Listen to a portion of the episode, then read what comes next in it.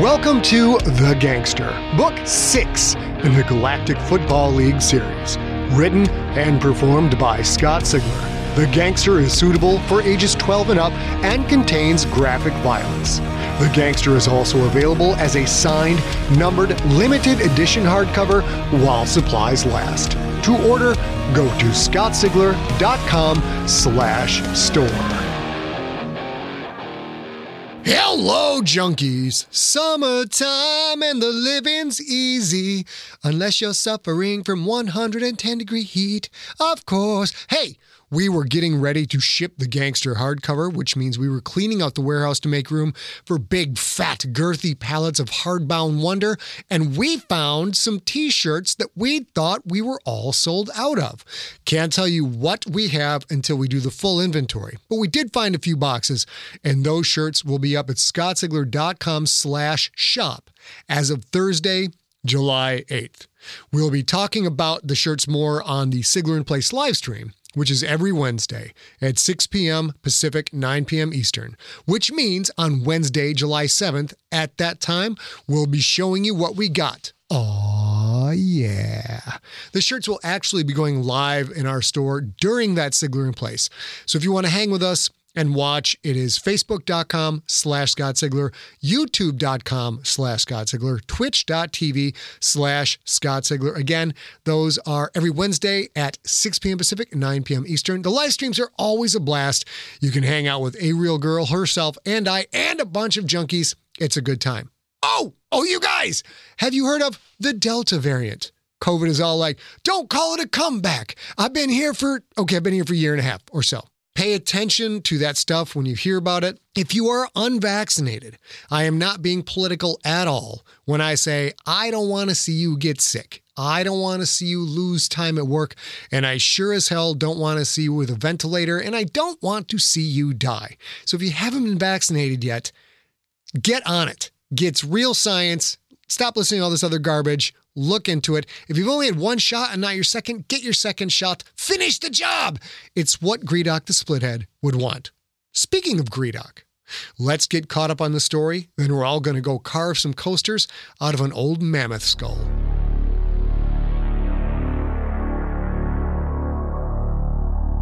Previously on The Gangster, Gredok has the upper hand, but the fight isn't over. He must make a decision on Quentin's fate, and do so before the prison forces rally. Blood will flow next on The Gangster, episode number 31.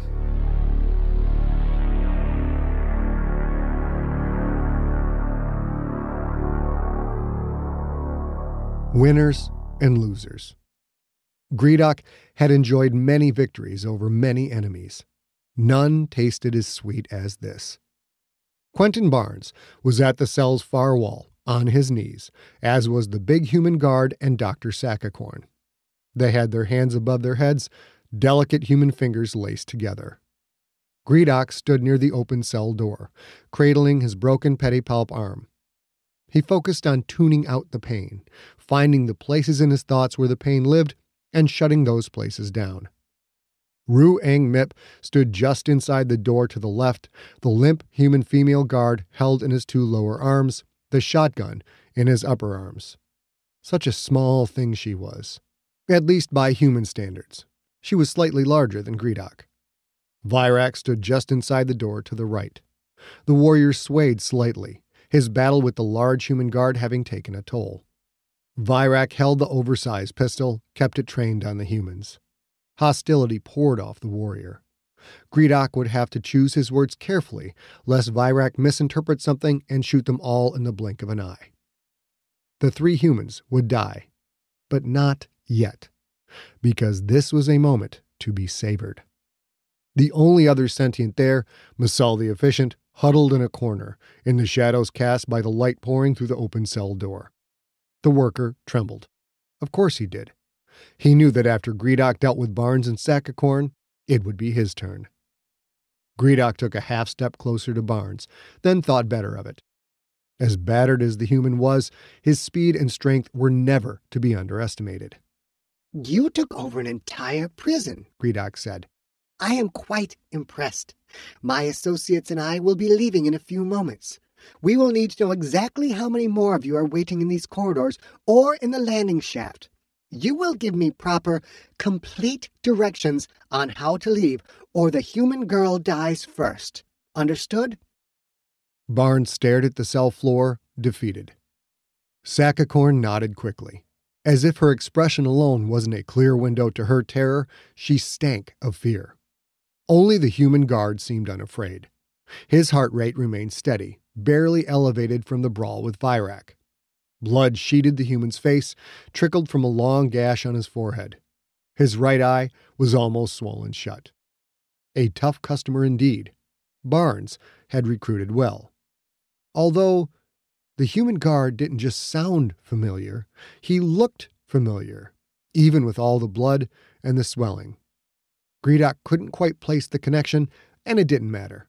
The man would soon be rotting meat. Be aware, the leader said, that if anything unexpected should happen, say disabling sonic emissions or this room filling with gas, you will all die instantly. Do you understand? Sakakorn nodded again, rapidly, the gesture of someone eager to comply to get out of this alive. You need to hurry, she said. The next shift is coming soon. We can still get you out of here unnoticed.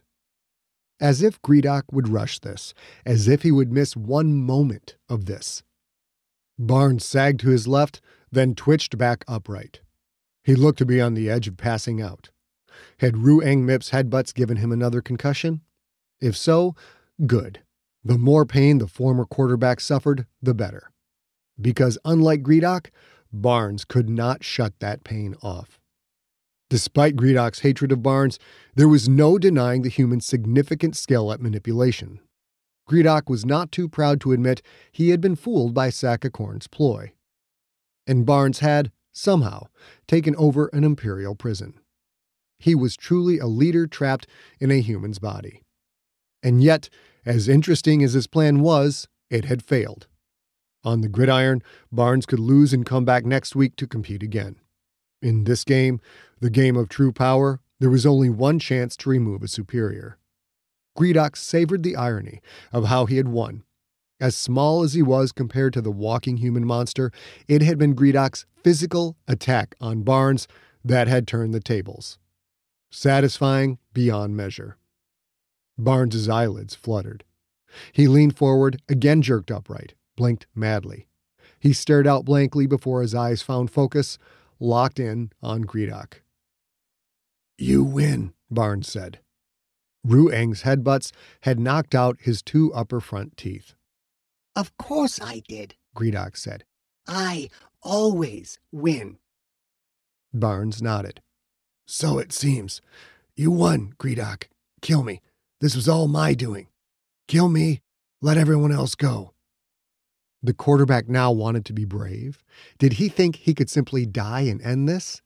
No, it would not be that easy for him.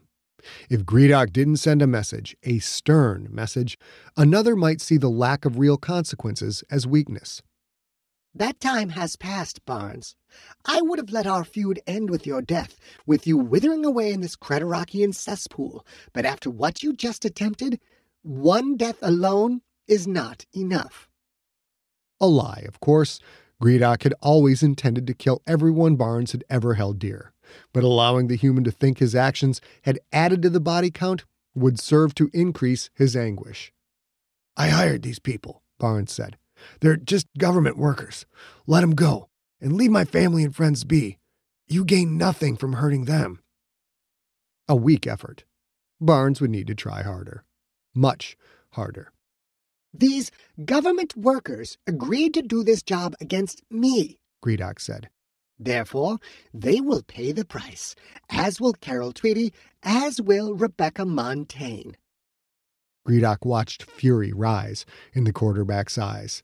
And not just them, Barnes, Gredok said. Your child will pay as well. The fury vanished, instantly replaced by dread. There it was, the true sign that Barnes knew he'd been beaten, that Gredok was going to destroy everything he had ever loved. Leave them alone, Barnes said. Please. Gredok felt the light orange swirl on his cornea. He did nothing to stop it. Some emotions needed to be shared. And there it is, what I came for, Gredok said. Genuine begging. No acting this time, I see, although I am impressed with your skills in that department. But now that I have heard the real thing, no substitute or fakery would ever slip by me again. Barnes breathed faster. He'd lost any sense of hiding his emotions fear, panic, desperation. All utterly delicious. I'll do anything, Barnes said. Anything. The hollowness in his voice. None of the swagger that filled the locker room. None of the defiance Gredok had heard so often in his chamber. None of the command that resonated throughout Ionath Stadium while the Krakens did battle. This human was, perhaps, the greatest foe Gredok had ever faced, yet here he was, defeated and pleading for mercy. Mercy he would not receive. Barnes was shattered. I have not built my empire by being cavalier about betrayal, Gredok said. I have standards, Barnes, standards that must be met. In my experience, no matter who is present, word always gets out. And word will get out that when I am challenged, I retaliate not just against the challenger, but against everyone and everything that the challenger holds dear. Your family will suffer, and their suffering is on your head. It was all Quentin could do not to throw up. The dull agony in his head, a throbbing blackness that made it hard to see, to hear, to think. He closed his eyes, wished madly for a time machine so he could go back to that moment in the corridor with Killian, take his father's advice to kill Gredok. Leaving your enemies alive can come back to haunt you. Haunt Quentin, and Killian, and Aya, and Becca, and the baby, and so many others. Quentin had had his chance. He'd had control. He'd blown it. Now his family would pay for his idiocy. I have money, Killian said. Quentin turned his head to look at his father, the sudden move bringing all the pain back to the surface. Shut up! I'll handle this! Killian huffed. Yeah, you've done a bang up job so far. Let him talk, Sakakorn said. Quentin couldn't smell fear, not like Gredok could, but he could hear it. Sakakorn knew she was in trouble. She was hoping Killian could do something to get her out of this. Gredok took a few steps closer. He stared, stared at Killian. Wipe that blood from your face, the leader said. Killian sneered. Come here and wipe it off for me. Gredok held up his unbroken pedipalp hand. It did something Quentin had never seen him do before. He snapped his fingers. The pistol's roar made everyone twitch. Next to Killian, a chunk of stone floor splintered. The next bullet will be on target, Gredok said. Your choice. How many shots was that? Three? Four? The Orphaner pistol held five rounds. How many remained? Killian grimaced. He reached to his thigh, pulled a stone splinter free, dropped it on the floor. Then he wiped his hand across his face. It didn't clear away all of the blood, nor did it stop the stream pouring down from the ragged cut on his forehead, but it was enough. I can scarcely believe what I see, Gredok said. The single eye swiveled to Quentin. Congratulations, Barnes. You found your father. Quentin's soul sank to a new low. Now there was no hope for Killian. He would die, so would Aya. That face, Gredok said. Uncannily similar. Perhaps I was too excited by your downfall, Barnes, to recognize the similarity of your voices. That is what I deserve for allowing my emotions to control me. Killian shifted slightly, perhaps only to take weight off one knee or the other, but Virak leveled the pistol at him. Stay still, the warrior said. Killian smiled. What was he doing? Did he want to die? You seem to be in fine spirits, Mr. Carbonaro, Gredok said. Why would that be? Because I know we can make a deal, Killian said. I've been in this game for a long time. I promise you, I can. Enough! Gredok's single word rang off the walls. Virak, The leader said. If Mr. Carbonaro utters so much as a single syllable, kill him. Understood, Shamakath. Quentin heard the eagerness in Virak's voice. Killian closed his mouth. He said nothing. Blood trickled down his face. The faintest hint of black curls danced on Gredok's cornea, then vanished. Anger twisting inside that tiny body. Lethal anger. Gredok corralled his emotions, all of them, and pushed them down deep, locking them away just as he had the pain of the broken pedipalp. He had allowed himself to feel and show excitement, even played games by letting others see it. His lack of control had blinded him to the obvious. It was time to focus on the business at hand. Let us move to the end game. Barnes, you are known for your toughness, but as with all things, there are limits. The Creterakian jailers hurt you, yes, and it is easy to see how badly you hurt now, but I assure you that this is only the beginning.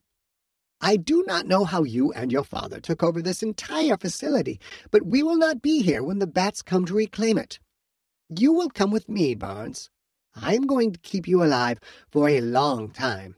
I'm going to have your left arm removed, the same arm that put two more championship rings on my fingers. And then I am going to remove your other limbs. I will leave you a helpless torso with nothing but a head to be fed at my whim. I will.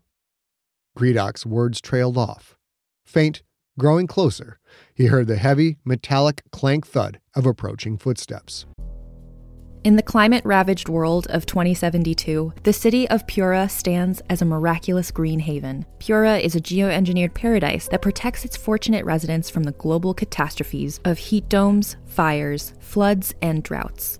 In a time when the world outside is unsafe, it's vital for Pura's existence that people rally behind the purpose of the city, and Demetria Lopez, head of the city's public relations, tirelessly promotes its idyllic image. But when she stumbles on a dark secret that, if exposed, would be the downfall of Pura's existence, she must decide who and what she's willing to protect. From Wondery, the makers of Academy and Doctor Death, The Last City stars actors Ray Seahorn, Jeannie Tirado, and Maury Sterling. Follow The Last City on the Wondery app or wherever you get your podcasts. You can binge all episodes of The Last City early and ad-free right now by joining Wondery Plus.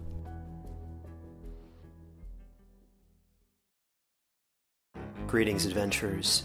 Today we're excited to introduce you to a new story Dark Dice, a horror podcast that blurs the line between actual play and audio drama, where the story is determined by the roll of the dice.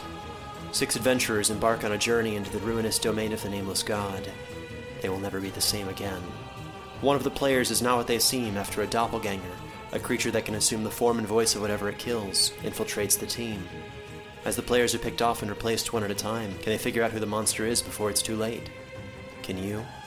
Here's a quick example of what our show sounds like. The uh, shambler with the jar of liquid inside of him. Soren Arkwright let loose an arrow that cracked the glass, passing through the spine of the creature. The shambler still managed to maintain its forward momentum, but stumbled as it eagerly tried to bite and swipe at Soren, landing near his feet.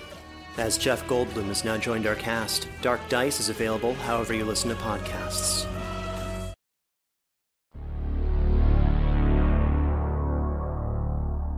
Quentin heard the footsteps, and his heart surged with hope. Beans was coming in his armored schmeck. With his clumsy middle arms, Gredok yanked the shotgun away from the heavy key. The weapon was almost taller than the leader.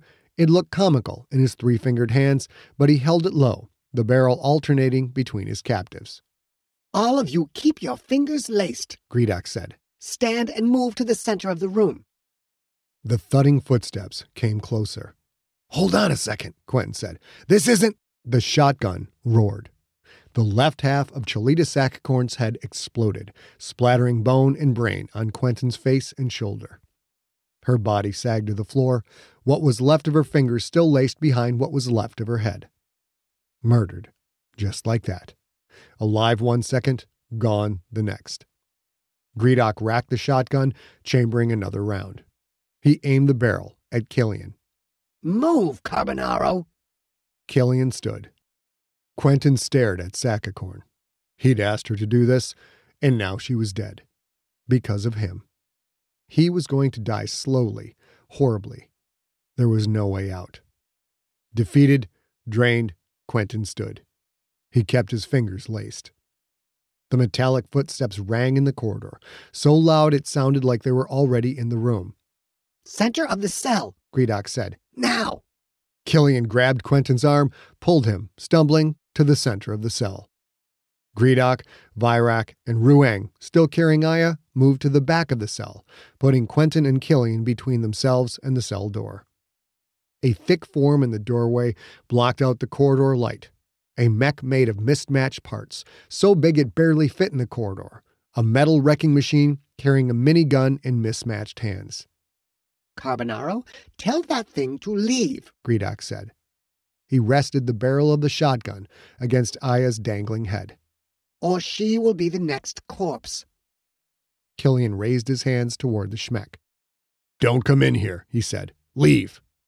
The Schmeck stayed still. Quentin heard Beans's amplified voice. If they die, you die.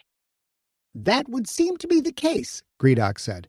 So let us work together to make sure that does not happen. So calm, so in control. What had Gredok been through to make him this way? Beans, just go, Killian said. They'll kill Aya if you don't. Go back to the ship. That's an order. The Schmeck paused for a moment, then backed away, out of sight. The corridor's rectangular patch of light again graced a floor streaked with blood and bodies. Metal footsteps echoed off down the hall. Gredok handed the shotgun back to Ru Eng. The heavy key still held Aya in his lower arms. His upper arms aimed the shotgun at Quentin. Carbonaro, The leader said. I assume that misshapen mech is under your command. I will keep you alive until we can get back to my ship, and you will ensure your armored associate stays clear. In exchange for this service, I promise I will leave the girl and you at the airlock unharmed. Do we have a deal? Her and my son both, Killian said. The only way you get out of here is with my help. Quentin and the girl, both. A fresh wave of nausea rolled through Quentin. His head hurt worse than before. The violence, the pain, Chalita's death, the dead Sklorno. It had all gone so horribly wrong. He'd accepted he was as good as dead, and yet here was his father, the man who'd abandoned him as a child, who'd been absent his entire life, standing strong, trying to keep Quentin alive. Your son comes with me, Gredok said. You will take what I have offered. I mean it, Killian said. You leaders are supposed to know if someone is telling the truth. Look into my eyes when I say that the deal is the girl, my son, and me, or my people will cut you down. A frozen moment. Stillness. Gredok staring at Killian, Killian staring at Gredok. Everyone in the room knowing that what happened from here was down to these two sentients. The haze of head pain began to clear. Quentin's father had leverage. Even if Virak and Ruang could, somehow, take on the Schmeck, Gredok had no way of knowing how many people Killian had in the facility. Quentin saw the faintest tendril of black on Gredok's cornea. You can have your son, Carbonaro, but not all of him. Virak use the blade of Carbonaro's ridiculous pistol to cut off Barnes's thumb. Quentin heard the smallest of noises, realized the sound was Virak's finger tightening slightly on the pistol's trigger. His left thumb. Gredok said. Since the fool will never again play for me, I will make sure that he never plays against me. Killian slowly shook his head. No deal, he said. Go ahead and kill all of us, right now. Gredok's cornea went clear. Very well. We will fight our way out. Ruang, break that female's neck. Reality again slowed to a sticky sludge. Killian, body tensing, as he started to launch forward. Lines of power flared across the room, the lines that seemed to show Quentin all possible paths, all courses of action. Those lines wavered, seemed to seek out a way that he could survive this, could keep his father and Aya alive. The lines flicked, they vanished. Because there was no way. Wait! Quentin's word, a word that seemed to live in his mouth forever, stretching out and out and on and on. Time slammed back to normal again. Everyone was looking at him. Even Killian, who took a small step to keep his balance, as if he'd just started to move but stopped so suddenly he stumbled. A single word. Quentin had screamed it with a voice even more powerful than the one he'd used to be heard over the roar of a hundred thousand sentients. Never before had he spoken while lost in that strange, slow motion alter reality. That single word had stopped his father from a suicidal attack. Or had it? When in that bizarre zone, had Quentin seen his father stop, or at least start to stop, an infinite instant before Quentin had spoken? Had Killian also seen there was no way to win? Quentin couldn't say for sure. What he did know is his shout had stopped the heavy key from snapping Aya's neck. Wait, just wait, Quentin said, speaking so fast he barely understood the words himself. Aya didn't deserve to die. Not for him. Neither did his father. For all of Killian's faults, his life was in danger only because he was here trying to help his son. Quentin glanced at Sakacorn's body and at the Sklorno. Dead because of him. Enough was enough. He faced Gredok. You have a deal. Killian's face furrowed. His subdermal implants blazed the color of electric blood. This is my choice, Quentin said to him. It will keep us alive. The red glow burned brighter just for a moment, then faded. Father and son both accepted the unspoken yet unquestionable understanding that Gredok would not back down, would not change the deal. It was this or it was death. My offer is accepted, the leader said. I will say this only once. If anyone fights, if anyone does anything other than stay very, very still, all three of you die. Gredok spoke the truth. Quentin knew it. By the look on Killian's face, he knew it too. There would be no last heroic moment. There would be no second chance. Even if Quentin were at full strength, uninjured in any way, he wasn't faster than the squeeze of a trigger. Ruang, Gredok said. If Carbonaro makes any move at all, shoot him, then kill the human female. Virak, I will tell you again, and for the last time, cut off Barnes's left thumb. I will have it fashioned into a necklace, which I will wear like a priestess of his ridiculous church. The crippling head pain rushed back to full intensity, and then some. Quentin threw up on the floor. Thick spit and vomit clung to his chin. Barnes, Gredok said. Against the wall, on your knees. Quentin did as he was told. He shuffled to the wall. He glanced once more at Ruang Mip. One of the heavy key's lower arms cradled Aya like she was a sleeping baby.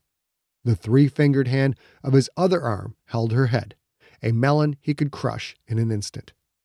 Even if Quentin could rally, could fight back the pain, and find the strength to try and grab the revolver that Virak held, somehow overpower the warrior, Aya would still die.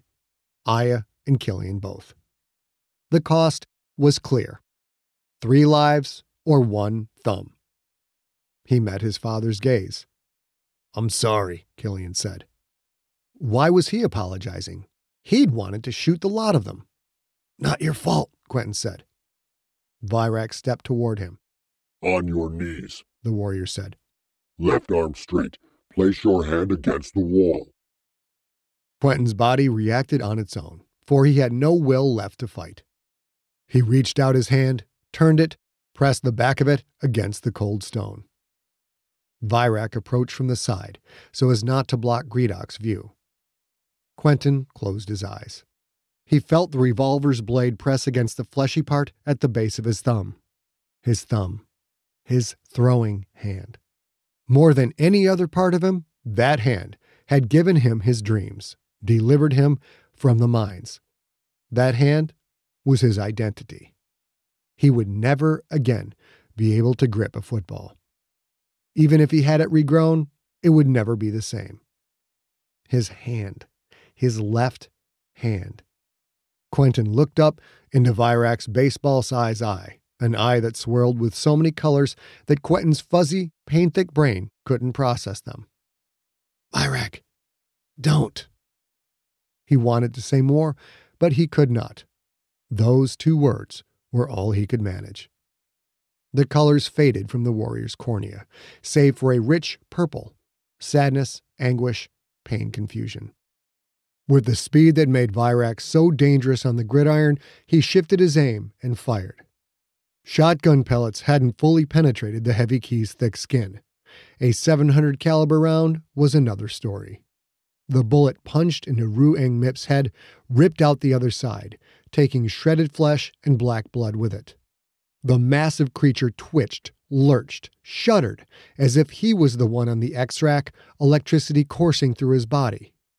Gredok reached for the shotgun, but Killian shoved the leader hard against the cell wall, closed on the heavy key, snatched the weapon away with one hand, grabbed Aya with the other. Ruang's legs gave out. His lower body hit the floor. His upper half wavered for a moment, then fell flat, pebbled skin slapping against stone. Holding the shotgun with one hand, Killian turned, aimed it at Gredok, who had fallen to the floor. On your belly, Killian said. Now. Gredok hesitated, as if he considered rushing the far larger sentient, then lay flat. Killian switched his aim to Virak. Give Quentin the pistol, Killian said. The warrior seemed dazed. He stared at the weapon in his hand. Quentin's ears rang, his head screamed. He was still alive. The oversized pistol, with its thick, sharp blade, was right in front of his face. Virak, Quentin said, give me the gun. The warrior let the weapon spin on his trigger finger. It hung upside down, barrel and blade sticking up at an angle. Numb, barely comprehending what was happening, Quentin took the weapon. Back away from my son, Killian said. Quentin, get over here. Take Aya. Virak backed away, his feet sliding on the stone floor. Quentin stood, stumbled to his father, took the unconscious Aya out of the man's arm. In the melee, her prosthetic nose had torn halfway off. It flopped strangely whenever her head moved. She was still alive. So was Killian. So was he. He hadn't lost his thumb. Relief hit him with overwhelming intensity. He looked at Gredok. The leader's eye was solid black, a shade of deep midnight as dark as his fur. Gredok couldn't control his emotions. He didn't want to. Rage suffused him, filled him, became him. He stared at Virak. You have betrayed your oath, Gredok said. You are nothing. The warrior's cornea shimmered red orange. I had to, he said. You. You are not worthy of following. The fury built, the nucleus of a sun burning bright and unstoppable. That is not your choice to make. You swore fealty to me, you miserable traitor. You pledged to follow me all your days, yet you betray me for a human? The warrior looked weak, as if it took all his energy just to stay on his feet. He knew he had made a mistake, a fatal mistake. He knew he had abandoned his honor, betrayed his entire species. Don't listen to him, Virak, Barnes said. You did the right thing. Those words seemed distant, a whisper from another galaxy, for in that moment, Gredok's existence centered on Virak the Mean and nothing else. The warrior's legs wobbled. He fell more than sat, a deflated bag of flesh and chitin that was barely alive. His half lidded eye stared out at nothing. He didn't seem to hear Barnes. Barnes. Gredok turned his attention to the backstabbing, conniving human. Now that you have me, Barnes, what are you going to do with me? I do not fear death. Barnes swayed left, then right. He looked only slightly better off than Virak. You will recant your testimony to the Ministry of Religion, the human said. That was the reason for all of this. Barnes wanted to be free of the CMR. Did he think he could just go back to his old life? I will die before that happens, Gredok said. You will torture me, I am sure, and while you do, Barnes, I will laugh. You thought you were tough. You thought you could endure. You broke. When you finally kill me, you will know I did not break. Barnes's eyes widened, then blinked rapidly. He was in great pain, barely staying conscious. Gredok could use that against him. I know what victory means to you, Barnes. You will never have victory over me. For the few days you have left, while you are on the run from the Empire, you will know that I am your better. I have always been your better. The human gathered himself, stood straight. I believe you, he said. I don't think you can break, Gredok. You're right. You're stronger than I am. I'm not going to torture you. The pathetic fool. Gredok was willing to go to his grave before admitting defeat, but if the human didn't have the will to finish the job, there was still a way out of this. If you're not going to torture me, then what are you going to do? Think carefully. We can both get what we want. A small noise from the dark edges of the room. Messal, still in the shadows, shaking like mad. Gredok had forgotten all about him. It didn't matter. The worker could do nothing. Messal was useless. Just like Virak, just like Hokor, just like everyone. Quentin looked from Messal back to Gredok. The leader met the human stare. Well, Barnes, do you want to make a deal, or are you going to run your mouth until I die of boredom? Quentin smiled, a broken tooth smile. You won't die of boredom, he said. As for what I'm going to do, you'll see soon enough. Killian, get Beans in here to move these bodies, and tell him to find restraints that will work on Gredok. We got what we wanted. Let's get off this rock.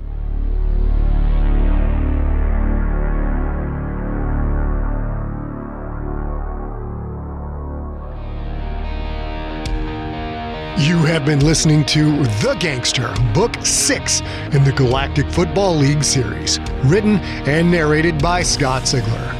Follow Scott on Instagram and Twitter, where he is at Scott Sigler, one word, and on Facebook at facebook.com slash Scott Sigler. For more information on the Galactic Football League series and for more free audiobook podcasts, visit scottsigler.com. The Gangster was directed by A. Sigler, engineered by Steve Riekeberg. Copyright 2020, Empty Set Entertainment. Theme music is the song They're Watching Me by the band Super Weapon.